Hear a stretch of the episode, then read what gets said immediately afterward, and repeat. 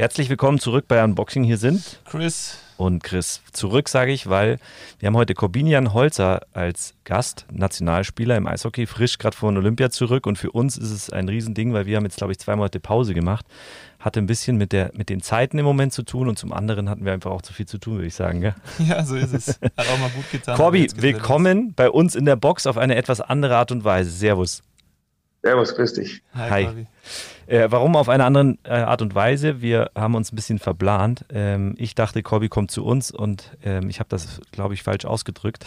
und Corby schreibt mir, wo ist der Link?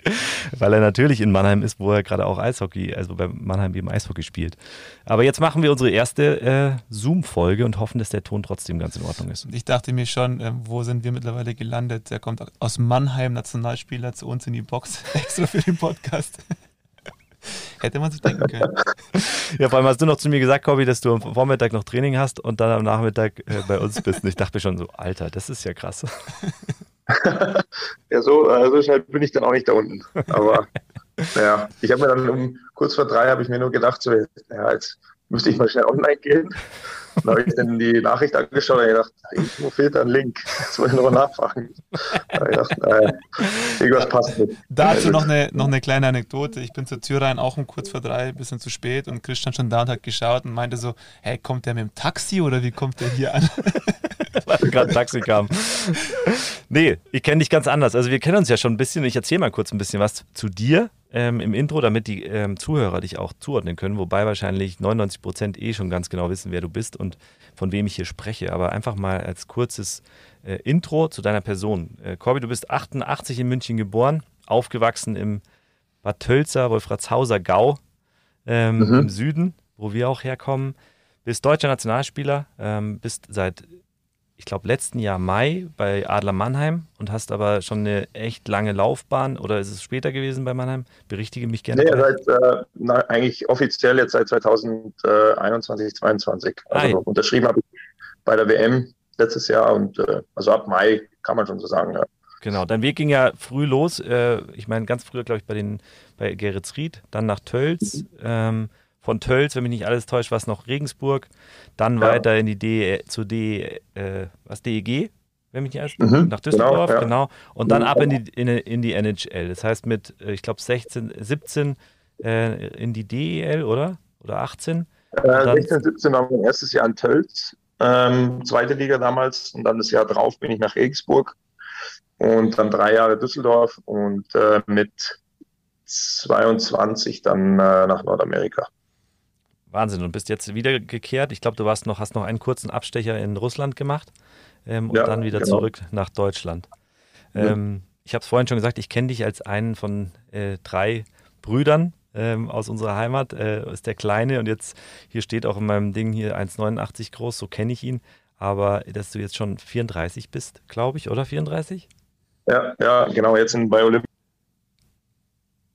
Oh, jetzt warst du kurz abgehackt. Moment. Wir haben gerade ein, ein, bisschen technische Probleme. Das können wir eh Sorry. Hast einen Anruf Sorry, gehabt, oder? Ja, abgebrochen worden. Mach gar nichts, können wir alle schneiden. nee, äh, genau. Der, einer von drei Brüdern äh, ist der kleinste, aber eigentlich der größte und jetzt auch schon 34 Jahre alt. Also die Zeit verrennt. Ähm, steigen wir direkt ein in, unser, in unseren Podcast. Wir freuen uns sehr, dich heute hier zu haben ähm, und gehen direkt los. Du bist frisch von den Olympischen Spielen zurück. Wie fühlst du dich da so mit Rückblick auf die Spiele? Wir haben gerade schon mal kurz gequatscht, aber wie ist deine Gefühlswelt? Ja, es ist natürlich immer noch im Nachhinein äh, ziemlich bitter, wie es gelaufen ist, muss man ganz ehrlich sagen. Wir haben uns das ja alle anders vorgestellt, äh, innerhalb der Mannschaft eine hohe Erwartungshaltung gehabt, ähm, der man am Endeffekt nicht gerecht geworden sind und äh, aus welchen Gründen auch immer nicht das aufs Eis gebracht haben, was man uns äh, ja, was wir auch können, sage ich mal, was wir als Potenzial auch äh, schon öfter gezeigt haben in den letzten Jahren. Und äh, dann ist schon bitter, wenn du bei so einem großen Turnier mit der ganzen Aufmerksamkeit äh, also ein bisschen so ein Ei legst. Ähm, aber so ist der Sport manchmal. Es ist in der Weltspitze, im Eishockey speziell als deutsche Mannschaft, bist du halt nicht, äh, ja, wir gehören, wir sind, glaube ich, mittlerweile Fünfter in der Weltrangliste, aber es ist immer ein Kampf. Also jedes Spiel äh, kann in die oder die Richtung gehen und äh, das ist dann noch so jetzt wieder so ein Lernprozess oder ein Lerneffekt, den, äh, für, der uns, für uns auch gut ist, sage ich mal, dass wir gesehen haben, dass äh, wir in jedem Turnier an unsere Grenzen gehen müssen und äh, an die Leistungsgrenze speziell. Das haben wir in dem Turnier aus welchen Gründen auch immer nicht geschafft und äh, dann fällt es einem auf die Schnauze. Hm. Wie, wie, schnell kannst du wieder im Alltag daheim ankommen nach so einem Event? Ja, gut, äh, wir haben es relativ schnell. Also wir hatten äh, direkt nach, nach dem letzten Spiel, einen Tag später, noch ein paar Einzelmeetings mit dem Trainer auch. Äh, jetzt habe ich noch ein paar Telefonate gehabt. Sportdirektor, Präsident hat mich angerufen.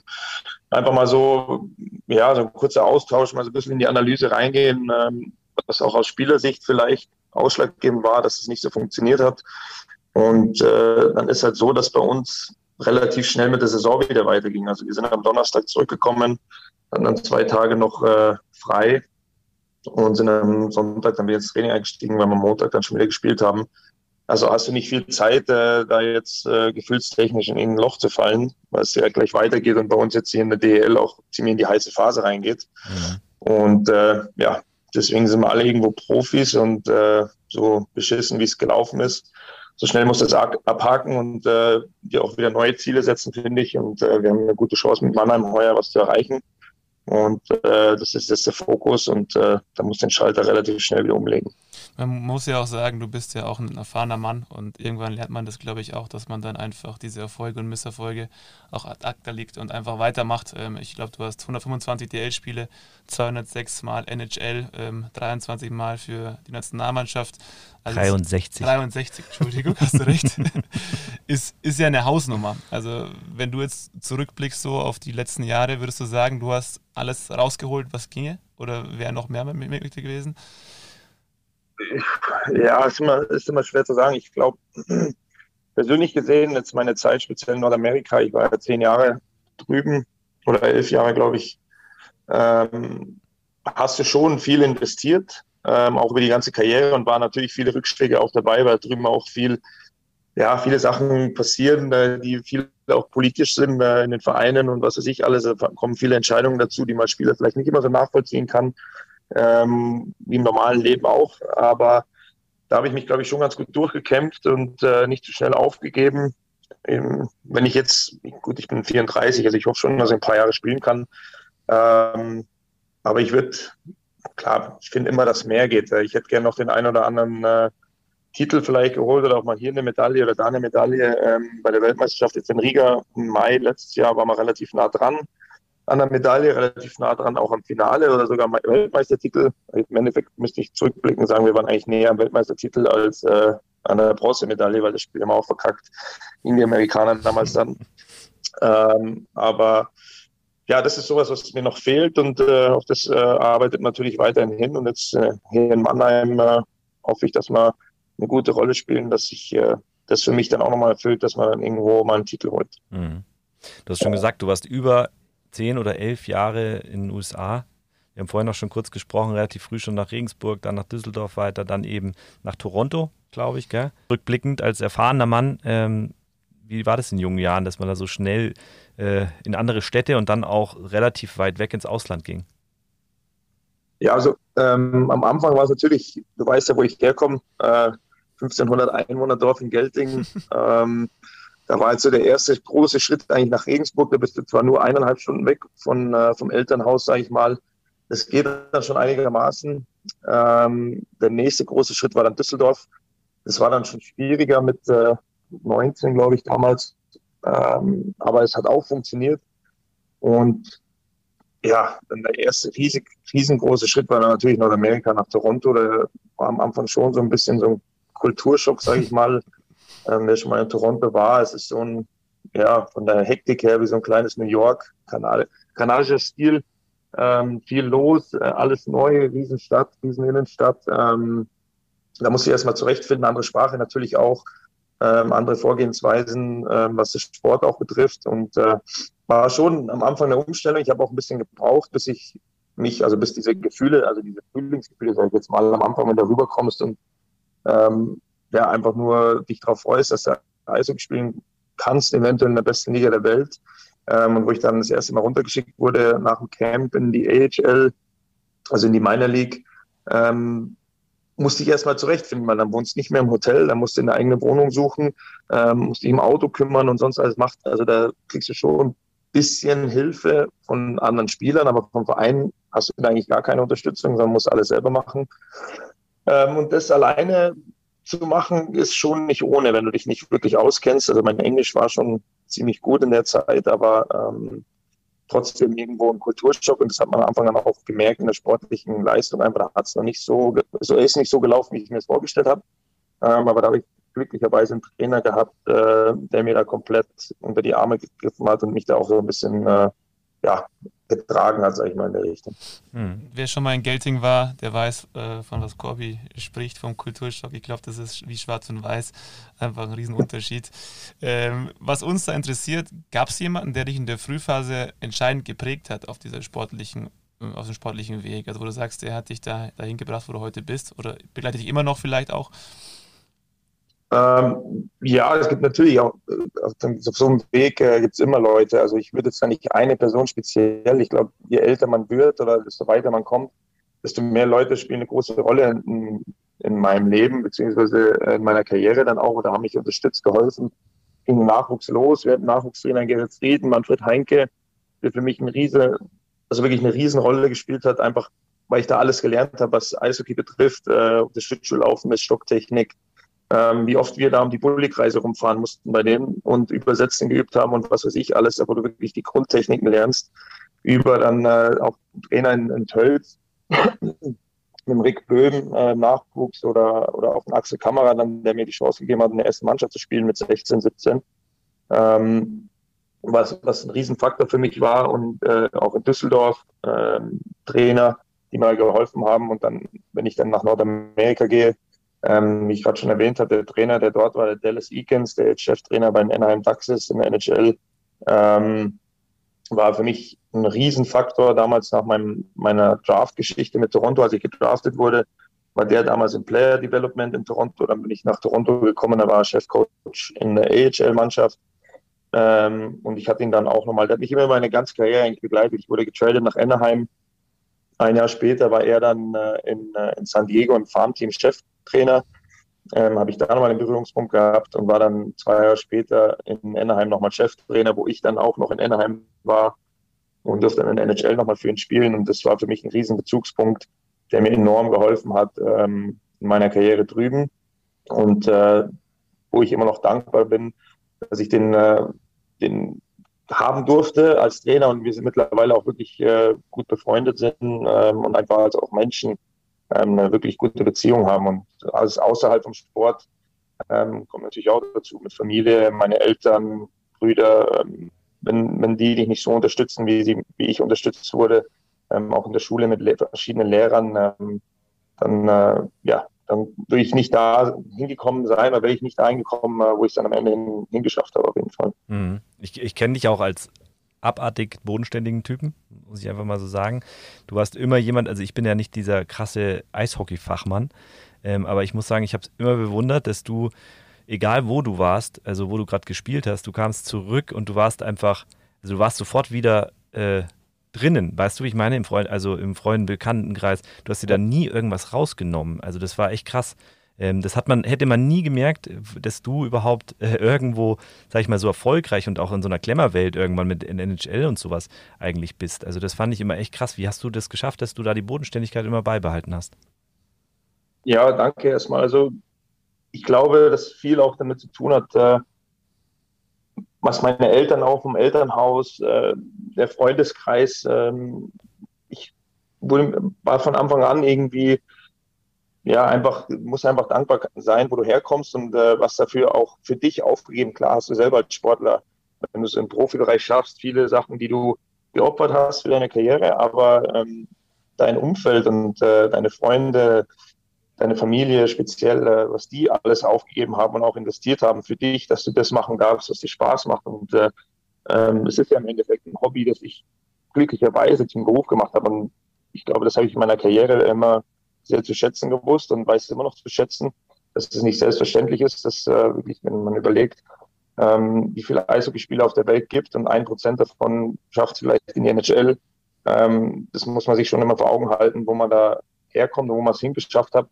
Und ähm, was man auf dem Weg da so liegen hat lassen. Ähm, und dafür muss man, glaube ich, immer ein bisschen Demut zeigen. Und äh, deswegen, ich, ich sehe mich nie, oder habe mich auch nie gesehen als äh, äh, Corbinian Holzer, der Eishockeyspieler, sondern ich sehe mich einfach nur als äh, Corbinian Holzer, der Mensch. Und äh, ja, deswegen bin ich immer froh, wenn ich Freunde habe, äh, wenn ich zurückkomme, die mich so nehmen, wie ich bin und meine Familie mich so nimmt, wie ich bin und äh, mich so nehmen als Menschen, wie ich bin und äh, nicht mich als, äh, als Sportler sehen, weil mir das auch unangenehm ist, wenn ich auf, äh, auf so eine Sache dann reduziert wird, weil äh, ich das auch nicht will und äh, ich das auch nicht äh, einfordere oder sonst irgendwas und äh, das für mich einfach ein Schmarrn ist. Wenn ich mit jemandem zurechtkomme, dann soll er mit, mit mir zurechtkommen, weil ich der bin, der ich bin als Mensch und nicht, äh, weil ich ein Eishockeyspieler bin, äh, der ein bisschen Erfolg hat in seiner Karriere.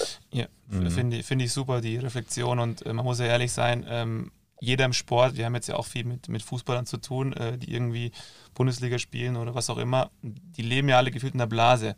Und denen fehlt genau diese Säule wo du sagst, okay, das ist die normale Welt. Und äh, jeder, der das mal irgendwie rational betrachtet, ähm, das ist einfach auch oftmals nicht normal, was dann im Sport auch für Gelder fließen, was man auch ja. alles bekommt und so weiter. Und deshalb würdest du wahrscheinlich sagen, das ist für dich ganz entscheidend gewesen, dass du diese Säule auch immer hattest, zu jedem Zeitpunkt deiner Karriere, dass du, wenn du hierher gekommen bist, äh, einfach in Gelting auch äh, du selber sein durftest und deshalb wahrscheinlich auch so bodenständig, wie der Chris es behauptet hat, äh, auch geblieben bist. Ja, mit Sicherheit. Also ich, ich bin ein sehr heimatverbundener Mensch. Ich glaube, jeder, der mich kennt, äh, weiß es. Ich bin auch im Sommer immer, wenn ich in die Saison vorbei war in Nordamerika, immer im Sommer zu Hause gewesen oder bin auch immer noch fest verwurzelt, auch in Bayern bei uns da. Und äh, das ist halt, ja, man sagt so blöd, Heimat ist, Heimat ist kein Ort, Heimat ist ein Gefühl, aber es ist halt einfach so, weil äh, wenn man einfach dieses Leben da lebt und ja quasi aus dem Koffer dann auch lebt, wenn man viel unterwegs ist, ähm, bin ich auf jeden Fall dankbar dafür, dass ich das alles erleben durfte bisher und alles mitmachen durfte.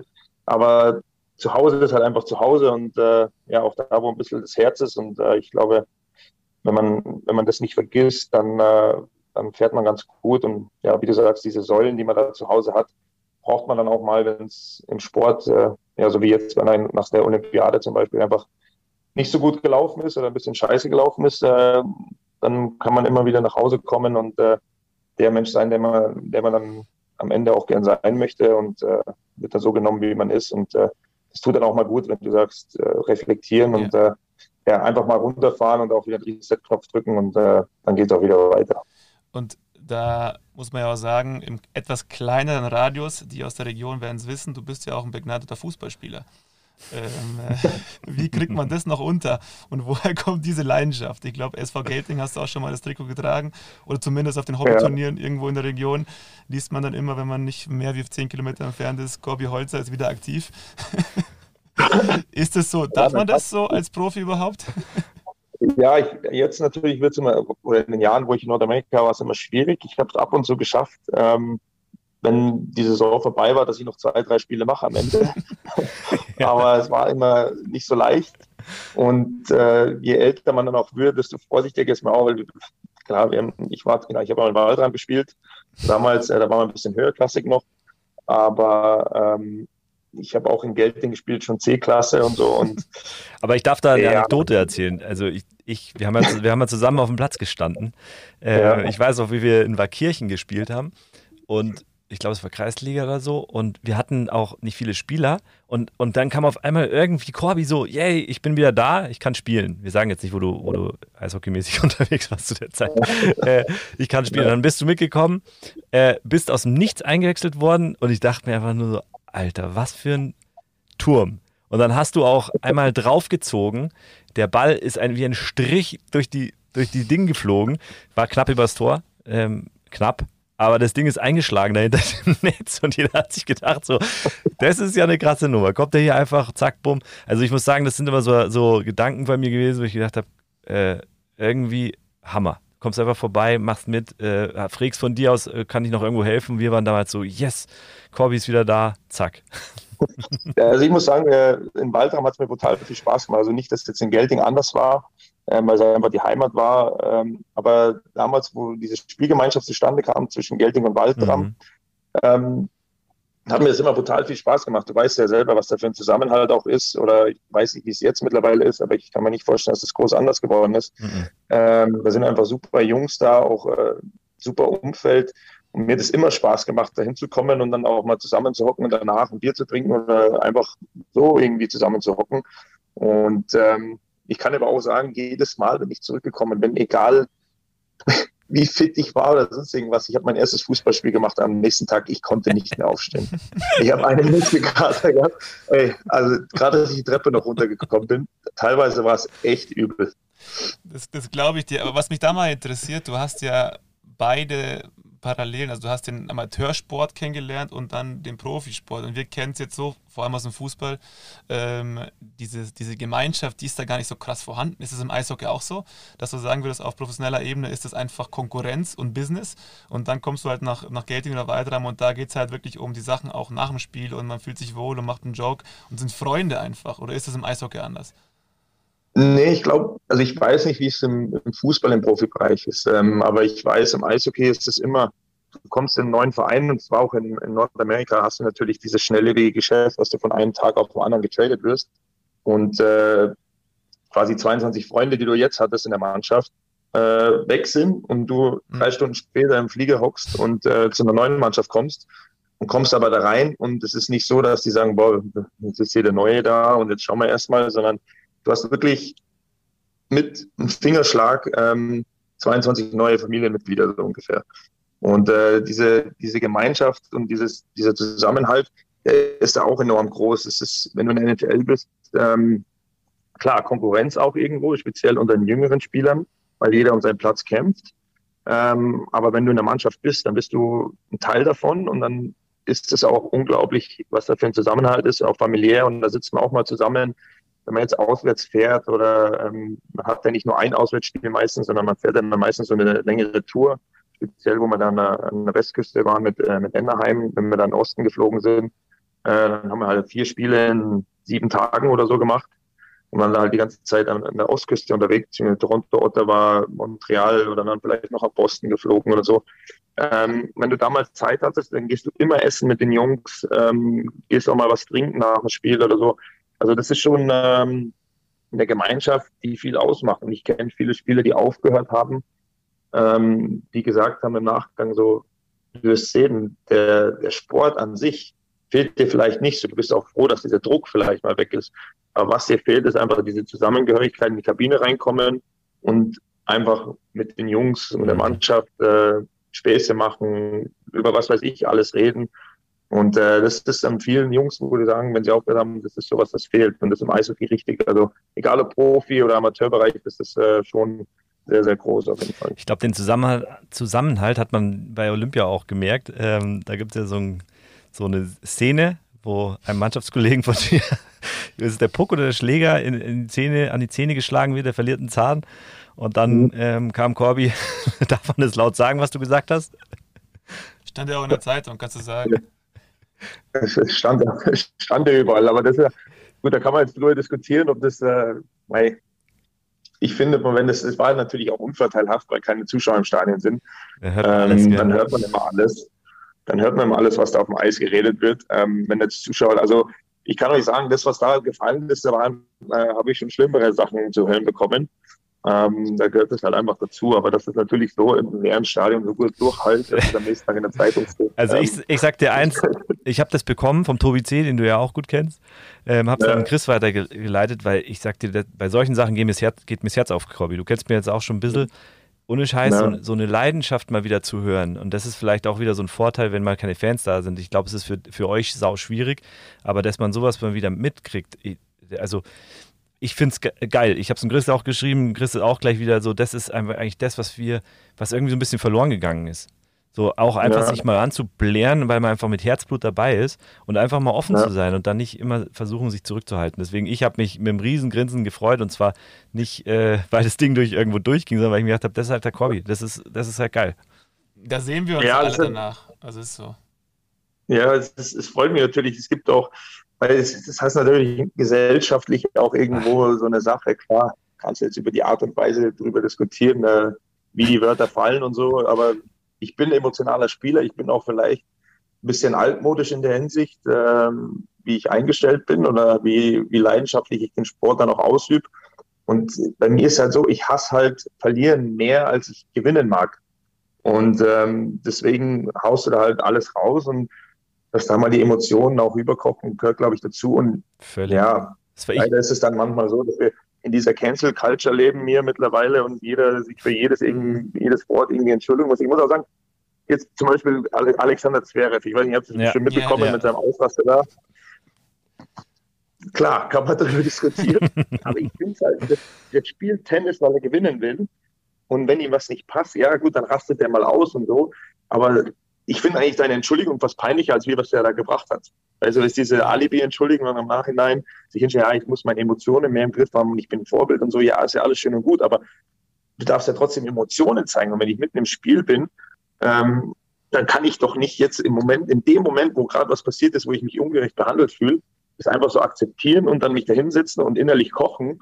Und dann bin ich doch mal froh, wenn ich, als ich als Zuschauer, ich bin ja so wie du, Chris, aber ich dann sage, das ist doch geil, wenn da jetzt mal einer wieder bisschen so John McEnroe raushaut ja. und einfach mal auf die Scheiße haut und sagt, mich das mir nicht mehr alles gefallen. Und die Schiedsrichter müssen, sind auch alles Menschen irgendwo oder wie alle sind Menschen, auch die Sportler sind Menschen und äh, jeder macht Fehler.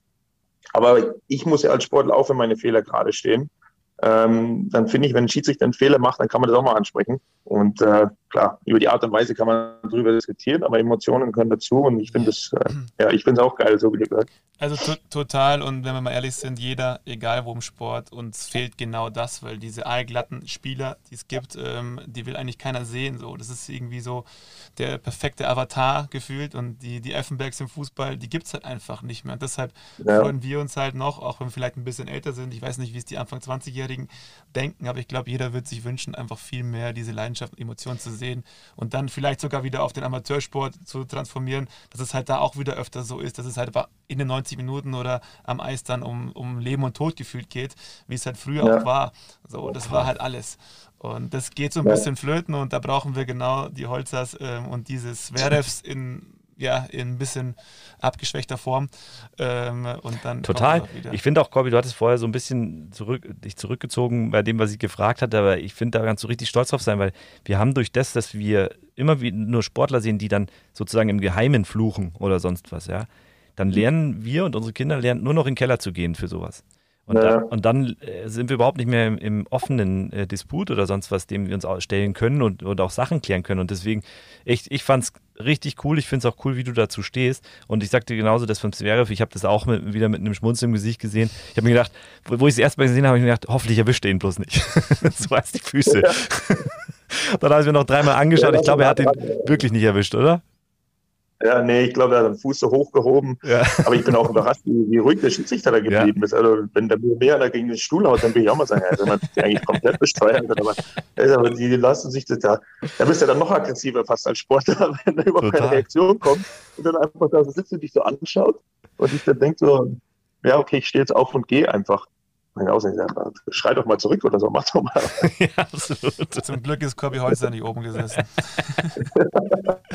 ähm, die WM 2014, das ist vorher schon mal angesprochen. 21. Oh, 21, genau. Der vierte Platz, 2014 sage ich 21, klar.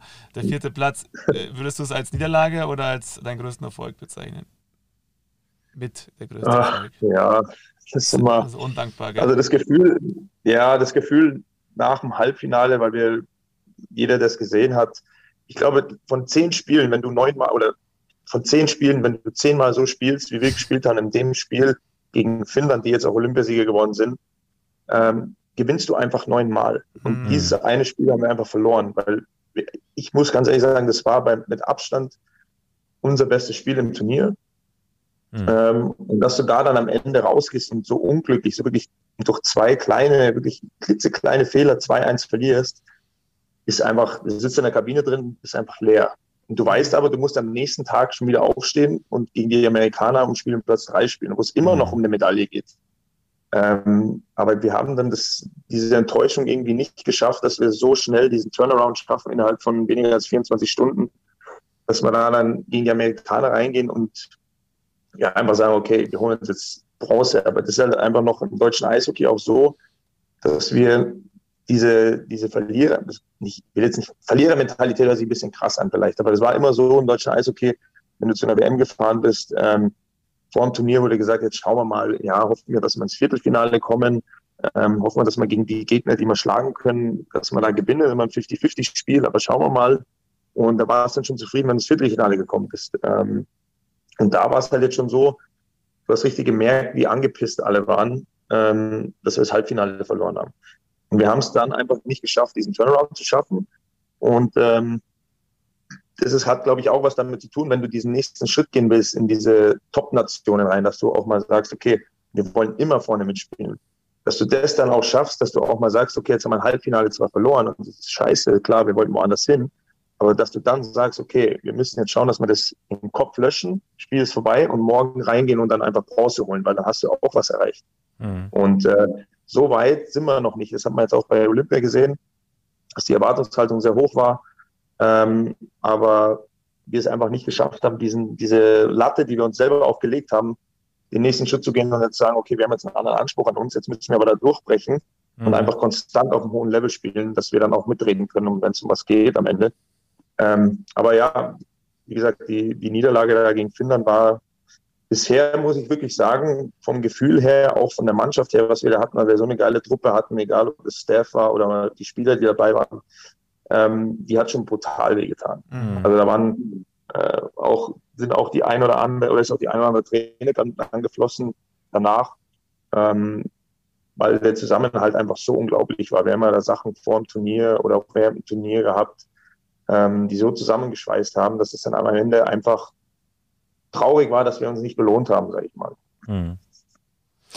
Man merkt in deiner reflektierten Art, wie viele Jahre du schon, also dass du schon ein paar Jahre dabei bist. Also echt äh, krass, aber wahrscheinlich, äh, weil es jetzt auch schon ein bisschen her ist, sage ich mal, schon wieder. Du, wenn du, wenn du zurückschaust auf diese ganzen Jahre, ich meine, du hast mit Sicherheit noch einige vor dir, aber wenn du jetzt schon mal so, ein, so einen kleinen Cut machst, was waren da so deine schönsten oder besondersten Momente, wenn du, die dir sofort in den Kopf kommen? Auf dem Eis. Ja, auf, dem Eis auf jeden Fall. Ähm, Top 3 ist auf jeden Fall das erste NHL-Spiel. Ganz klar. Ähm, das ist eins der Highlights gewesen in meiner Karriere. Ich nie vergessen, wie nervös ich da war. Ähm, dann auf jeden Fall ähm, auch Olympia 2010, äh, wo ich das erste Mal dabei sein durfte mit äh, 21, 22 damals in Vancouver. Äh, ja, im, im Heimatland des Eishockeys so ungefähr. Mhm. Ähm, hat sich alles bei den ganzen Turnieren oder bei den ganzen Olympischen Spielen eigentlich nur um diese Eishockey-Medaille gedreht wenn Kanada in jeder Sportart Gold geholt hätte, außer im Eishockey, wären für die die Olympischen Spiele ein Misserfolg gewesen. Und äh, damals waren die NHL-Spieler auch dabei. Und wir haben dann tatsächlich in diesem Qualifikationsspiel für das Viertelfinale, wo wir jetzt gegen die Slowakei ausgeschieden sind, gegen Kanada gespielt. Und ähm, die Kanadier sind so ein bisschen ins Turnier gestolpert mit einer brutalen, also das war wirklich ein Dream-Team eigentlich, was sie da hatten. Mhm. Sind ein bisschen ins Turnier gestolpert und äh, mussten in diese Qualifikationsrunde, haben dann gegen uns gespielt. Und äh, wir saßen da alle bei, äh, beim Essen zusammen dann äh, in dieser Essenshalle und haben gesagt, ah, stell dir mal vor, wir hauen die raus und so. Und das wir haben bisher zu dem Zeitpunkt ein ganz schlechtes Turnier gespielt auch. Ähm, hatten aber auch null Erwartungen eigentlich. Wir ins Viertelfinale, wenn es geht, aber ja, die Erwartungshaltung war anders. Aber da haben wir gesagt, ja, stell dir mal vor, wir hauen die Kanadier da jetzt raus und äh, dann die, die weisen uns aus der, die schicken uns alle nach Hause, die schmeißen uns aus dem Land raus und so. Und ja, dann sind wir da eingelaufen. Das war unglaublich. Also ich weiß noch, der Alex Sulzer saß damals neben mir auf der Bank, wo wir eingelaufen sind, in, ähm, in die Kanadier eingelaufen sind und wir dann da standen, die Starting Six ähm, äh, aufgerufen wurde und wie laut es in dem Stadion war. Alles rot, voller Kanada-Trikots, ähm, laut wie nochmal was. Und ich den Sulzi neben mir so anschaue und dann bloß so sagen, also mein Trikot so hochziehe und sage so, und sind hast du auch Gänsehaut gerade? Und er so, ich bin so scheiß nervös. Und dann äh, ja, haben wir 8-2 verloren. und äh, ab dem Zeitpunkt sind die Kanadier ins Rollen gekommen und ähm, sind auch Olympiasieger geworden. Aber das war auch ein unglaubliches Highlight. Und äh, was ich auch nie vergessen werde, ist das, äh, das Spiel auf Schalke äh, vor 77.000 Zuschauern bei der Heim-WM dann im selben Jahr, 2010, äh, im Mai. Ähm, das war unfassbar. Da haben wir dann, das war das Eröffnungsspiel von der Weltmeisterschaft, ähm, haben wir gegen die Amerikaner gespielt und 2-1 in der Verlängerung gewonnen. Und das Tor in der Verlängerung ist gefallen, dann sind 77.000 Leute ausgerastet. Dann hat der Schiedsrichter gesagt, wir müssen uns das nochmal anschauen, im Videobeweis, weil vielleicht Torwartbehinderung war. ähm, dann war alles wieder ruhig. Also wir waren ja auch schon alle auf dem Eis, haben gefeiert natürlich. Und äh, dann kam, da hat das Elend, also gefühlt war das eine halbe Stunde, was da hinten stand und sich das nochmal angeschaut hat. Ähm, und kam dann zurück und zeigt wieder auf den Mittelpunkt. Und dann sind wieder 77.000 Leute, inklusive uns, äh, ausgerastet. Ähm, das ist auch so ein Gefühl, wenn du da einlaufst, du schaust einmal rum fürs Warm-up. Das war unfassbar einfach. Also das war so geil. Und dieses, dieses Spiel hat uns damals auch bis ins Halbfinale getragen gegen Russland. Da sind wir ja auch Vierter geworden 2010. Und ähm, da hat man richtig gesehen, was auch für ein Hype entstehen kann im Eishockey. Also jeder kennt das Sommermärchen 2006 im Fußball. Ähm, das war unser, unser Frühlingsmärchen so ungefähr. Ähm, und das war unglaublich. Da stand auch, ähm, nachdem wir das Halbfinale bzw. das Spiel äh, Bronze verloren haben gegen Schweden, standen auch Tausende von Zuschauern vor dem Stadion und haben uns da gefeiert und was weiß ich. Also es war auch am Bus, am Hotel, wenn wir da von Mannheim äh, Viertelfinale gegen die Schweiz gewonnen hatten und so. Es war unfassbar. Also es war so ein schönes Erlebnis in meiner Karriere auch, ähm, das ich auf jeden Fall auch dazu zählen würde. Hammer, man, man merkt es auf jeden Fall, dass das die, die schönsten Momente waren, so wie du sprichst und auch rückblickend äh, in der Emotion. Das sieht jetzt nicht jeder, aber man hört es auch, glaube ich, raus. Jetzt mal ein bisschen in die Zukunft zu schauen. Was hast du noch vor? Also du hast du willst noch lange spielen. Wie lange? hast du noch Ziele außer den, den, Titel? Das hast du auch schon gesagt. Ähm, was, was passiert mit Corby Holzer noch? Ja, ich, äh, im Sportleben ist man immer, ich lebe so ein bisschen von Tag zu Tag. Mhm. Ähm, ich glaube, du bist da ganz gut beraten. Äh, ich äh, habe natürlich jetzt noch, noch ein Jahr Vertrag nach der Saison. Ähm, und äh, da muss man einfach weiterschauen. Es geht natürlich auch körperlich. Habe ich schon den, die ein oder andere Meile jetzt auf, me, auf meinem Kadaver, sage ich mal, drauf mittlerweile. Ähm, da muss man einfach schauen, solange ich, solange ich gesund bin und solange es mir Spaß macht, ähm, spiele ich auf jeden Fall. Ähm, das ist das Wichtigste. Ich habe schon zu vielen Leuten gesagt, wie die mich fragen, ja, wie lange willst du spielen, wie lange kann man spielen? Habe ich gesagt, du pass auf, bei mir ist es eigentlich ganz einfach. Wenn ich in der Früh aufstehe und ich weiß, ich habe Training und mir fällt schwer aufzustehen, weil ich mich entweder nicht motivieren kann oder weil ich nicht mehr aufkomme, dann äh, wird es Zeit aufzuhören. Aber wenn ich diesen Spaß, der mich mein ganzes Leben lang begleitet hat mit dieser Sportart, was im Endeffekt ist, ist einfach mein Hobby, was ich zum Beruf machen durfte. Und äh, da hast du einfach den Spaß. Und wenn ich dieses Feuer und diesen Spaß nicht mehr habe, ähm, dann glaube ich, muss ich sagen, okay, dann, dann höre ich lieber auf. Weil äh, dann tue ich mir selber keinen Gefallen, dann ärgerst du dich nur den ganzen Tag ähm, über das oder das und hast dann nicht mehr diese, ja, wie gesagt, dieses Feuer, diese Leidenschaft für den Sport und dann äh, quälst du dich da so durch, nur weil du noch ein Jahr spielen willst oder weil du sonst nichts zu tun hast. Ähm, aber dann, dann höre ich lieber auf und gebe meine, meine Erfahrungen weiter und ähm, vielleicht als Trainer oder im Management oder vielleicht habe ich auch, wenn ich aufhöre, überhaupt, überhaupt keinen Bock mehr auf den Sport und mag was ganz was anderes machen. Aber im Moment würde ich einfach sagen, ich spiele, ich spiele so lange wie es geht, solange es mir Spaß macht und ähm, was danach kommt, äh, könnte ich mir im Moment sehr, sehr gut vorstellen, dass ich irgendwo äh, im Sport auf jeden Fall bleibe, weil ich da einfach die meiste Erfahrung habe, die ich gerne weitergeben würde, egal ob das jetzt im Nachwuchs ist oder auch ein jüngerer Spieler oder als Trainer oder so. Und ähm, ja, für mich jetzt sportlich natürlich Meister wäre nicht schlecht, würde ich gerne werden. Ähm, wenn ich mir jetzt noch ein Ziel, ein verrücktes Ziel setzen müsste in meiner Karriere, würde ich sagen, in vier Jahren nochmal Olympia spielen, weil so wie wir jetzt Olympia gespielt haben, würde ich es gerne eigentlich nochmal gut machen und äh, dann in vier Jahren nochmal dabei sein. Aber schauen wir mal, wohin mich meine Beine noch tragen. Hallo, ich bin 38, ich könnte auch noch locker Olympia spielen. Mhm. ja, klar. Warum nicht?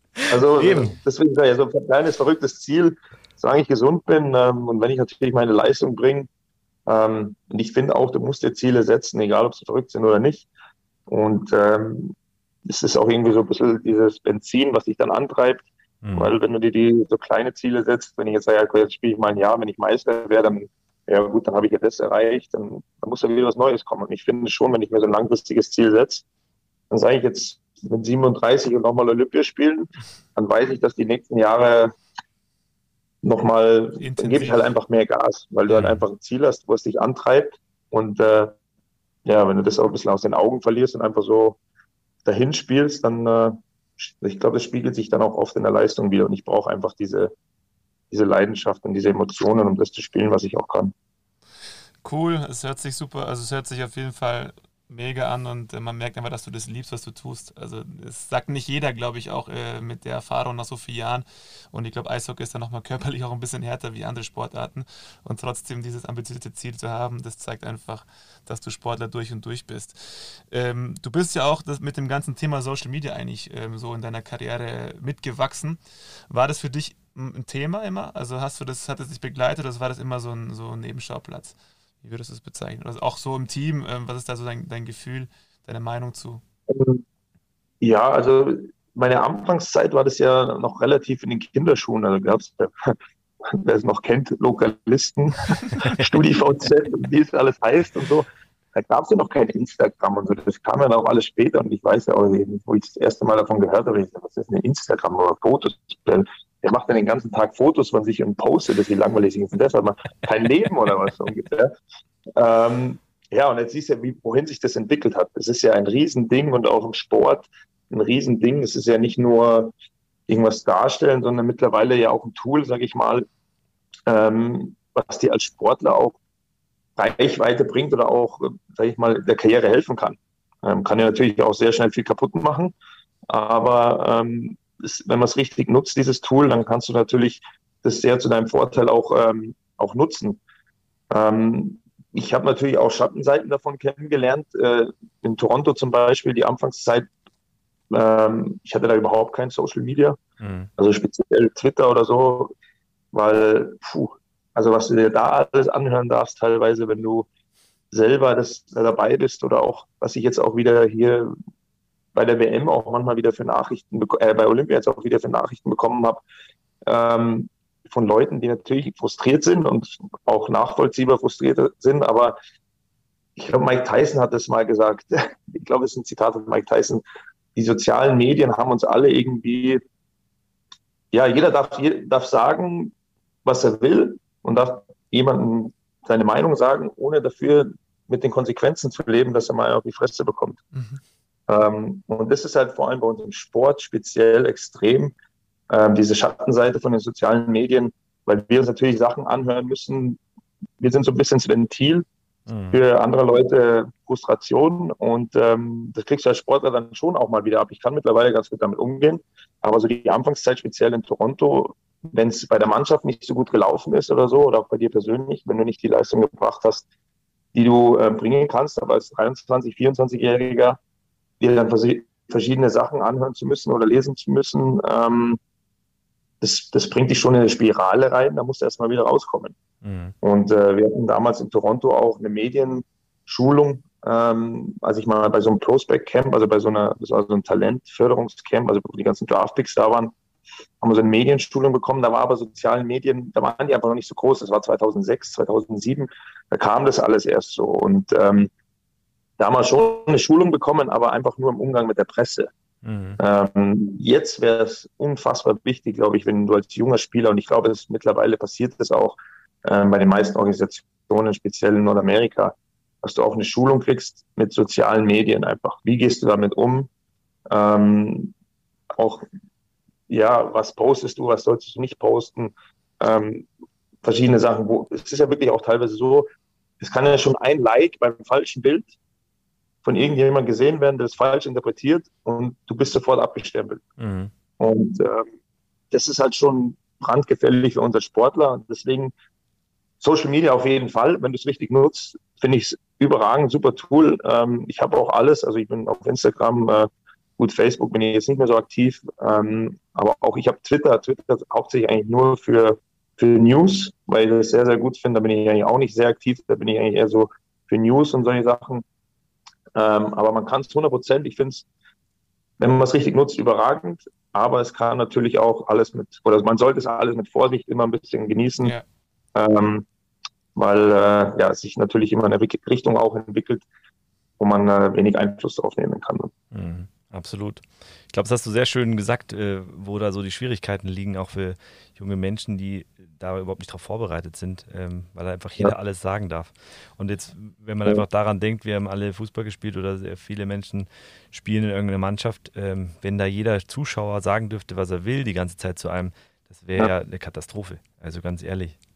Ja, ja. Jetzt, jetzt, bist du ja auch echt ein gestandener Spieler, der doch auch ein Selbstvertrauen hat und auch du sagst, was das mit euch Sportlern dann macht, wenn solche Nachrichten kommen. Das hat der Timo Baumgarten von Berlin gesagt im Podcast.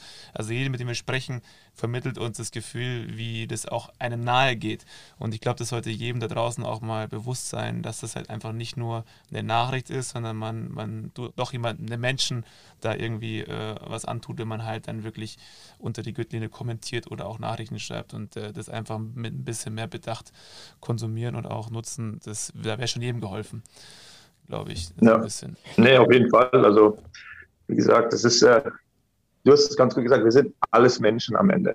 Ähm, und keiner, keiner von uns äh, macht einen Fehler mit Absicht oder keiner von uns ähm, ja, spielt schlecht mit Absicht. Ähm, wirst du selten hören von einem Sportler, dass er sagt, ja, ich habe jetzt gestern mit Absicht schlecht gespielt und wollte unbedingt verlieren. Wirst du nie hören, im Profisport speziell.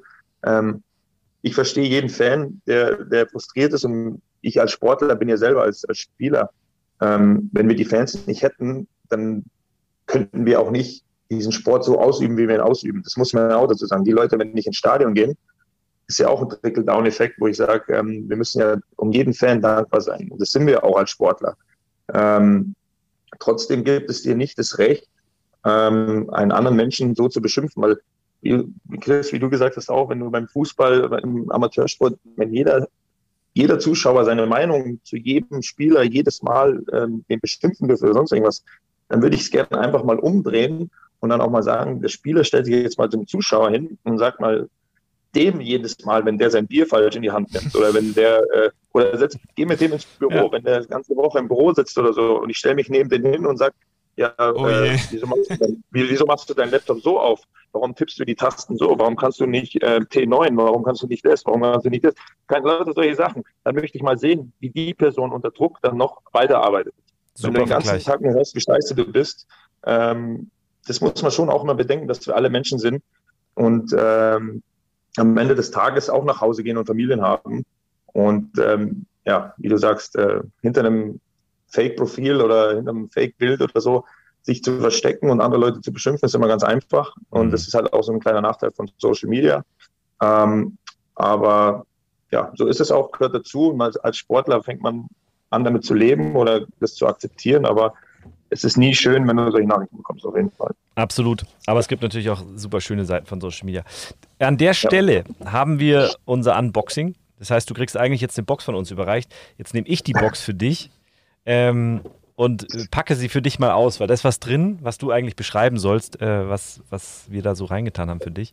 Ähm, deswegen mache ich das jetzt einfach mal für dich, beschreibe und zeig's dir dann und dann ähm, darfst du einfach sagen, was du da siehst. Also ich habe jetzt schon reingegriffen und ich habe was rausgeholt, das ist ein Foto.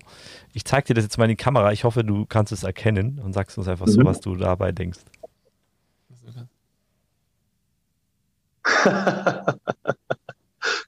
Ja, was kann ich dazu sagen? ähm, Darf man dazu was sagen? also, da war, also das war. Beschreib es ruhig ja. damit für die Hörer so ein bisschen, sofern du willst. Nee, das war ja bei einer Floßfahrt damals, ähm, wo ich ja auch immer gerne mitfahre. Ich bin ja auch ähm, immer bereit, wenn ich da bin, dass ich da mitfahre, weil ich das immer geil fand. Äh, auch übers Fußball, glaube ich, ist das hauptsächlich, oder? Über die Waldramer ja, Fußballer. Aber alle waren genau. dabei, also es ist so ein Riesenfreudeskreis, ja, gell? Genau, also genau, da was sind es, zwei Floße, haben wir drei Floße? Zwei sind es, glaube ich, am Ende, ja. oder? Normalerweise. Am Anfang sind ähm, zwei, dann sieht man drei. Bitte? Am Anfang sind es zwei und am Ende sieht man drei. genau, so ungefähr. Ähm, nee, aber das sind halt, äh, ja, das, das bin halt auch ich irgendwo. Ähm, wenn ich das dann sehe und äh, wenn es eine gute Gesellschaft ist, dann äh, geht es halt auch mal ab. Also da stehe ich auch dazu, dass dann auch mal äh, Party machen äh, kann ich dann, mache ich dann auch mal gerne. Also ich bin ja aus Bayern, da trinken wir auch gerne mal ein Bier. Und es gehört ja zu unserer Kultur auch irgendwo dazu. Ähm, aber ja, das war auf jeden Fall eine lustige, lustige Floßfahrt. Ja, absolut. Also ich, ich beschreibe es mal kurz für die Nicht-Bayern, ähm, was das ist. Du hörst uns noch, gell, Corby? Ja, ja, ich höre Okay, ähm, weil wir sehen jetzt gerade kein Bild mehr. Ähm, also für die Nicht-Bayern eine Floßfahrt, das ist von Wolfratshausen äh, nach München und man sitzt tatsächlich auf einem Holzfloß. Ähm, 60 Mann, glaube ich, passen drauf. Man hat in der Regel so eine mhm. Kapelle mit dabei. Wir hatten eine fortgeschrittene Kapelle in den meisten Fällen. äh, und auf dem Foto war, war Corby einfach mit, äh, sehr, ich glaube, mit, mit, einem, mit einem deiner engsten oder zwei deiner engsten Freunde auch drauf. Äh, genauso wie alle anderen, das meinte ich mit bodenständig am Anfang. Ähm, da bist du halt einfach Corby, so da gibt es nicht den Eishockeyspieler Corby, sondern gibt es einfach den Corby. Und das habe ich ehrlich gesagt immer sehr genossen und ich liebe dieses Bild ich, ähm, und ich, die Erinnerung auch. Ich meine, da singen wir einfach ähm, mit einer Band zusammen auf diesem Floß und haben halt einfach eine Gaudi. Äh, und es ist immer ja. eine coole Sache und da bist du immer voll dabei. Das äh, muss ich ehrlich sagen, das ist eine richtig coole, coole Sache. Mega. Das sind die schönsten Momente und Rückblicke. Aber jetzt schauen wir nochmal voraus. Letzte Frage. Ich weiß nicht, ob du einen Podcast kennst. Ähm, wir stellen immer die gleiche Frage. Wenn du dir für die Zukunft, für, für die Welt, für, für dich selber was wünschen dürftest ähm, und das in Form einer Schlagzeile in den Medien ähm, nach außen tragen dürftest, was, was wäre das? So fünf Jahre, zehn Jahre in die Zukunft geschaut. Die Headline.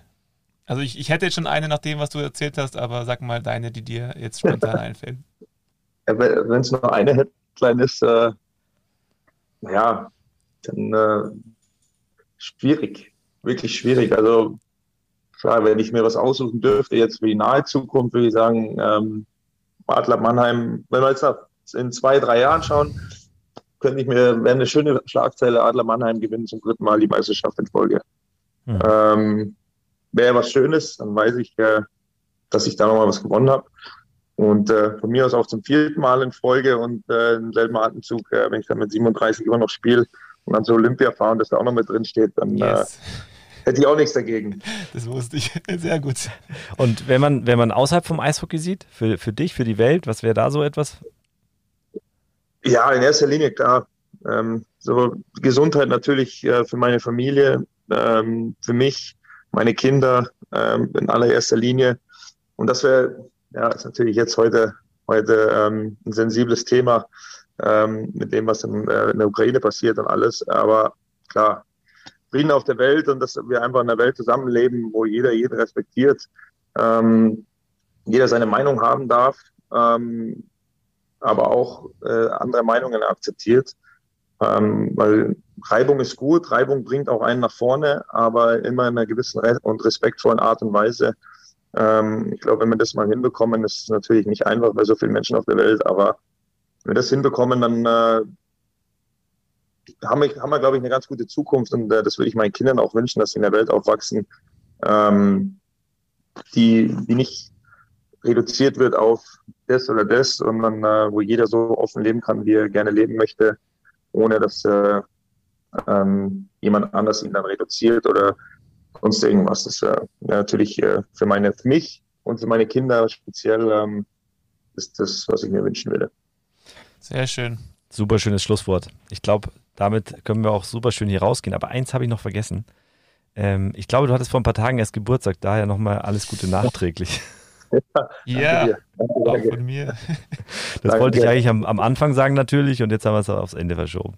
Ähm, ja, und du kriegst, noch, du kriegst von uns noch was zugesendet, weil wir haben ja ein kleines Geschenk für dich eigentlich vorbereitet gehabt und das senden wir dir dann noch zu. Perfekt. Dankeschön.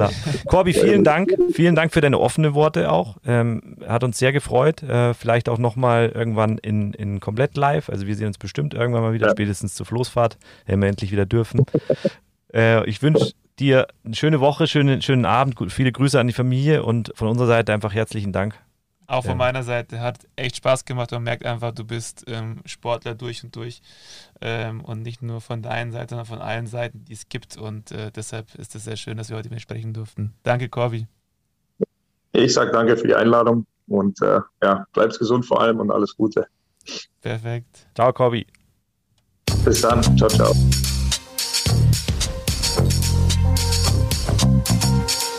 Outside, talk inside. Unboxing.